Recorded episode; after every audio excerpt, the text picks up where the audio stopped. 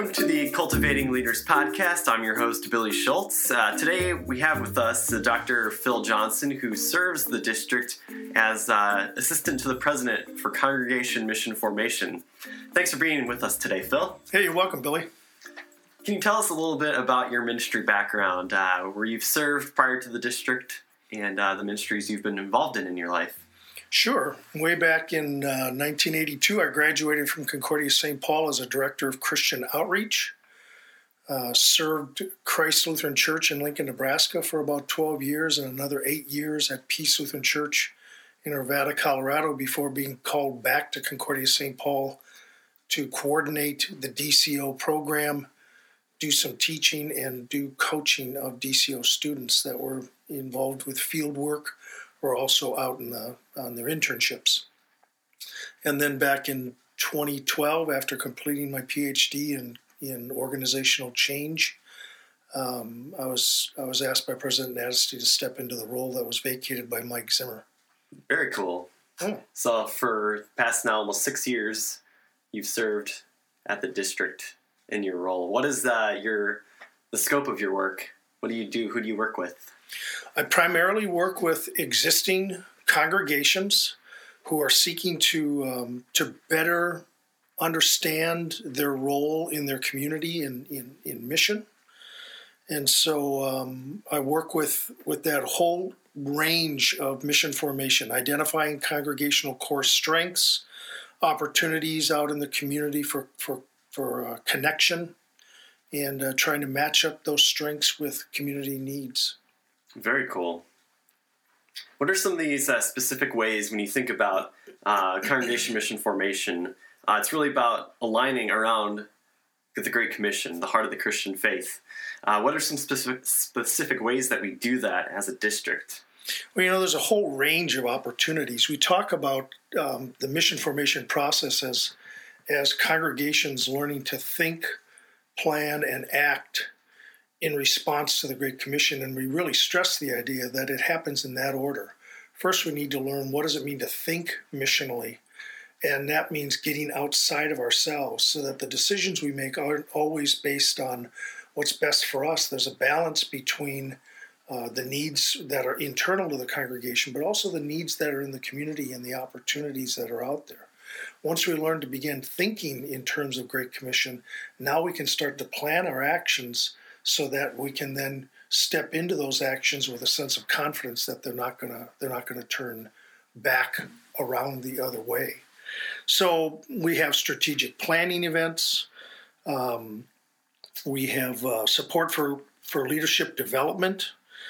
Our, a good example of that is our Synods Connect to Disciple ministry. Um, we, we can we can come into a congregation for a, a weekend workshop and work through that connected disciple ministry. That's a, that's a great way to begin to develop a team of leaders within a congregation that are thinking and planning missionally, well well designed material. Uh, we have sponsored congregations either to the Rural Small Town Ministry Conference or to the Best Practices for Ministry Conference. Again, as a team, they begin to, to think and to plan missionally so that they can carry out those actions within their congregation. Uh, missional learning communities of pastors. I think right now we have five different missional learning communities comprised of five or six pastors each. And the whole point of those missional learning communities is so pastors can learn to support and encourage um, one another in in taking the steps needed to lead their congregation out into their community more effectively. Um, we coach congregations and pastors through selected missional development process. Um, and then all along the way to a full congregation mission evaluation. We could send a team into a congregation and have done this a number of times. They'll spend time before that visit uh, helping the congregation to to look at its ministry more closely. They'll come in for a weekend of, of visits, discussions, uh, teaching, and the whole thing ends with with uh, with a list of of, of next step recommendations for congregations to take in their missional development.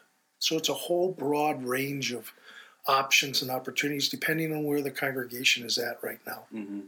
And most of the times, it's the congregations that that come to us and and look for those resources, those opportunities to learn and to grow, to think and plan.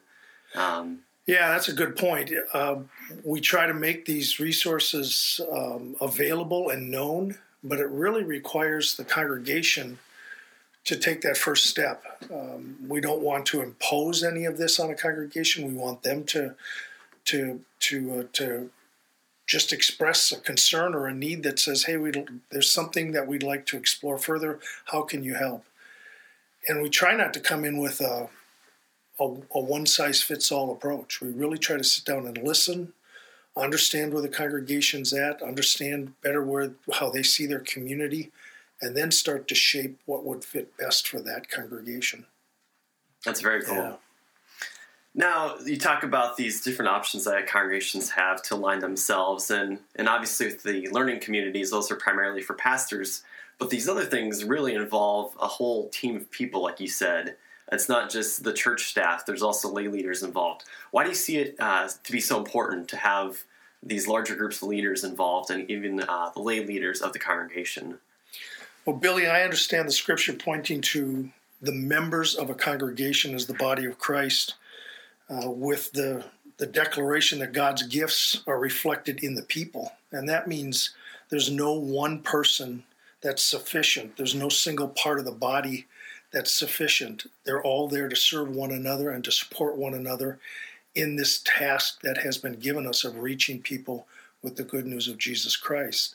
So that means leaders are there to help provide opportunities uh, to align the parts of the body so that they're working together. Um, again, that doesn't fall to just one person. That's that's bringing all those gifts and talents and abilities together, and then focusing them in a in that single shared mission of reaching people for Jesus Christ. Um, sometimes I think we we are the ones that that that create the distinction between laity and clergy or leadership and lay member. And to the detriment of the work that we have to do. Sometimes our laity will sit back and say well that's why we pay the pastor. That's his job. He should be he should be doing those things. Uh, sometimes the pastor is frustrated because he can't get people to to to help him in his ministry when in fact it's really the congregation. The whole the whole ministry belongs to the congregation, and they need to be able to serve with one another, making the best use of the strengths and abilities that are there to impact the greatest number of people. And in many congregations, that's probably a pretty huge shift for them to say, okay, this is our responsibility. Do you see a lot of uh, pushback in places where they don't think that way? Or do you see them seeing the value in that involvement and shared ministry? Yes, I've seen both. I've seen reluctance on the part of congregations, either because I almost think of it in terms of of uh, when I when I would work with people on how to share their faith individually. You know, we draw a distinction between witnessing and outreach. Witnessing is something that I do in my life, uh, and I can I can witness to you or to another person one on one and I'm speaking of what God has, what the good news that God has, and how it's been expressed in my life. Outreach is something we do collectively together through the through the church, where we're we're bringing all of that together. I've seen reluctance on the part of congregations because they misunderstand what outreach is about, and they think, well, I have nothing to offer to that. I have nothing to to give to that. When in fact, God has clearly said that He's aligned the parts of the body just as He wants them to be. He's got a purpose and a plan for every part, and they fit together. And and as we as we use the gifts and talents we have, it benefits not only those around us, but those who aren't even here yet. Mm-hmm. Well, that's very important. Yeah, to always be looking outside those doors, realizing that church doesn't exist just for the people who are members, but for those especially who don't even know who Jesus is or have been disconnected in some way. Yeah, it was one author, and, and I don't recall who said that, but the, the, the simple statement that the, the church is the one organization on earth that truly exists for the sake of others. Um, we're not in this for ourselves. We've been we've been called. We've been we're, we've been connected to Christ. We're new creations. Our our future is secure as disciples of Jesus Christ. We've been sent now to make that same offer of reconciliation and peace to others that that don't yet know Him. We exist for people who don't know Jesus Christ as their Savior. Mm-hmm. That's why we're here. That's exactly why we're here some people might look at some of these efforts and say, well, what about Word and Sacrament ministry? Obviously, we as Lutherans value that so highly. Where does Word and Sacrament tie into these mission formation efforts? Well, you know what I, I, I, this is one of the things that I really appreciate about, for example, our Synods Connected Disciple process. They talk about uh, this. They use the image of a funnel. A large end of the funnel is the connection process, ways in which we connect with people out in our community. But if we leave it at just connection, people become familiar with our congregation, but they're really not brought into a disciple relationship. Uh, the, the middle of the funnel, the image that they use from moving from connection, they move down into relationship. And this is where a lot of our congregations struggle. We can be pretty good at creating connections, we struggle with making relationships and getting to know people one on one and listening to their to their stories and connecting their stories to his story. That's where disciples are made. And so the disciple process you know a disciple is nothing more or less than a believer in jesus christ. Uh, that's where word and sacrament comes in. So the goal of making connections out in the community isn't just to make our congregation more well known it's to create the relationships from which disciple can grow. That's where the whole church works together. It's connecting to relationships to discipleship. And that process keeps happening then as more disciples come in, you have more people then making those connections outside and it's a really cool way that God designed the church to work. Yeah, I, have I've looked at sometimes at the end of Acts chapter two, and it describes the church perfectly. I've always drawn it as a circle. You know, these three thousand people come to faith uh, uh, following Peter's Pentecost sermon. They devote themselves to the apostles' teaching, the fellowship, the breaking of the bread, and the prayer. They devote themselves to one another. They're, they they support and encourage one another. They provide for needs. They they worship together in the temple. They they share meals in their homes.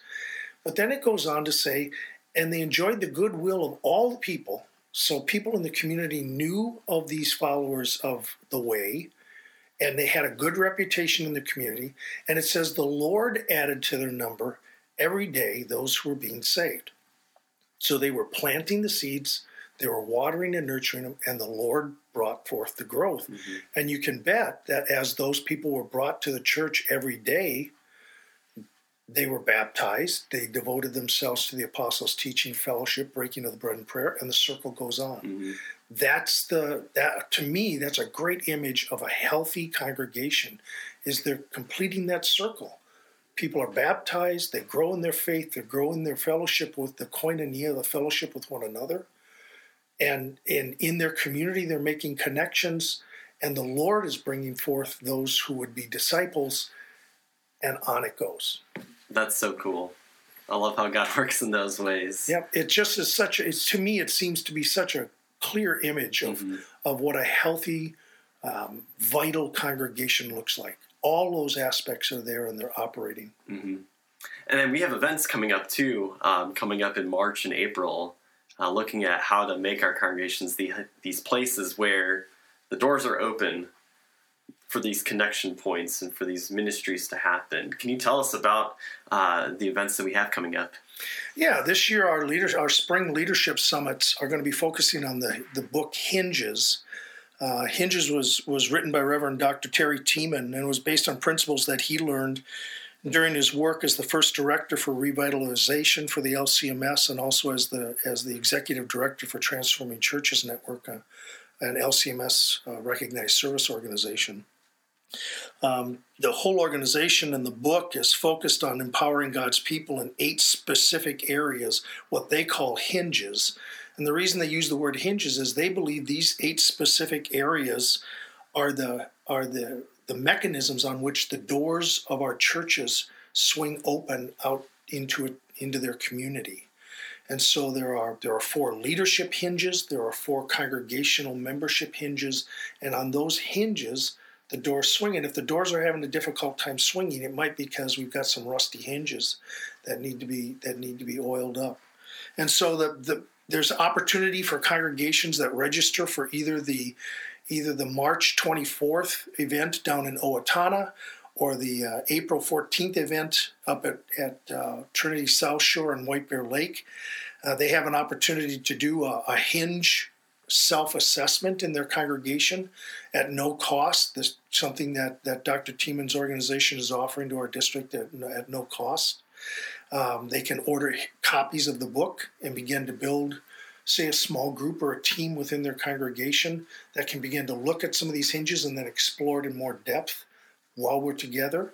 And then there's also going to be three smaller breakout sessions that will explore specific next step opportunities for congregational teams. And the whole idea is to begin to develop, to develop a team of people in the congregation that uh, will work together to take a look at some of these factors and ask what might be our next steps mm-hmm. in our congregation. Uh, that way, no one person is doing this all by themselves. Uh, you've got a team of people that are willing to work together and bring their ideas to the greater congregation and see what can be done together. Yeah. When congregations are thinking about attending one of these events and they're trying to figure out who from their congregation they should bring along, what types of people would you think um, you would recommend them to bring? You know, I generally speaking, what I've talked with congregations about is don't bring folks that are that are simply because let's just say this simply because they're already engaged in a leadership uh, office within the church. Uh, bring people that that are interested in learning more about this, that have uh, energy and and time to commit to learning more about this and are willing to to work together with others. Um, it can be it can be one person, but since there are three breakout sessions, I've been and they all run simultaneously. I've been recommending that congregations bring at least three or more people, and that way you can have one person at each of the breakout sessions, or you can divide and conquer, so to speak, at these breakout sessions. And then they come back and they pool what they've learned from each of those uh, there's just a there's just a sense of of camaraderie that comes from being able to work together. I think the other thing to remember is this is one tool. This is not a uh, an end in itself. It's not the thing that's going to fix everything that's mm-hmm. happening in the congregation. We offer this as a district as a tool that congregations can take advantage of. And if they find something that's helpful, then God bless it and move forward with it, and we can provide coaching for that and if there's if they come away from this thinking well this is this is okay material but it doesn't fit us right now terrific let's take a look at what might work mm-hmm. well yeah so that's really important to to realize that these events that we hold these opportunities are not solutions to any problems or ends by themselves but ways to continue a process of identifying uh, what can be done and and how the congregation can really engage in God's mission. Yeah, too often congregations will come really seeking what I've referred to as the silver bullet. Mm-hmm. Tell us they'll they'll say tell us what's the what's the one thing we need to do to to begin to reach people in our community or to begin to to strengthen the the worship attendance or to bring more youth into our congregation.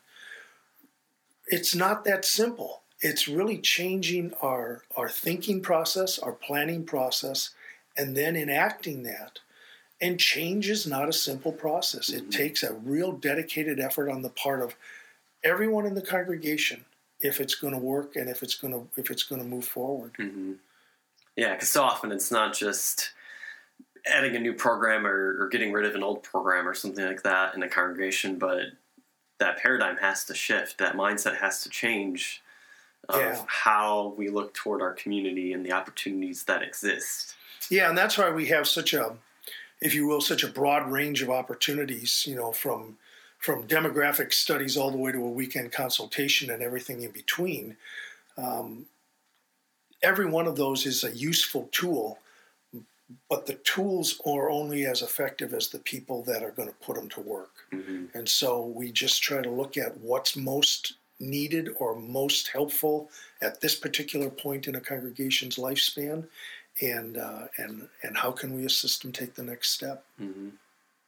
So these events are Saturday, March 24th at Good Shepherd Owatonna, and Saturday, April 14th at South Shore Trinity in White Bear Lake.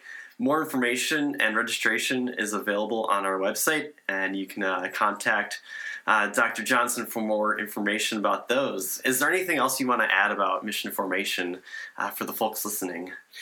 Uh, I would just say uh, wherever our congregation's at, wherever whatever situation they find themselves in, there are good, positive next steps that they can take that can make a real difference in the lives of people.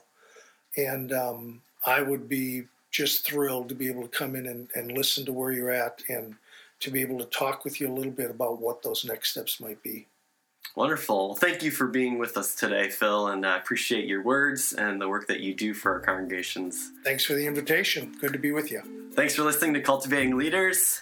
Have a blessed day.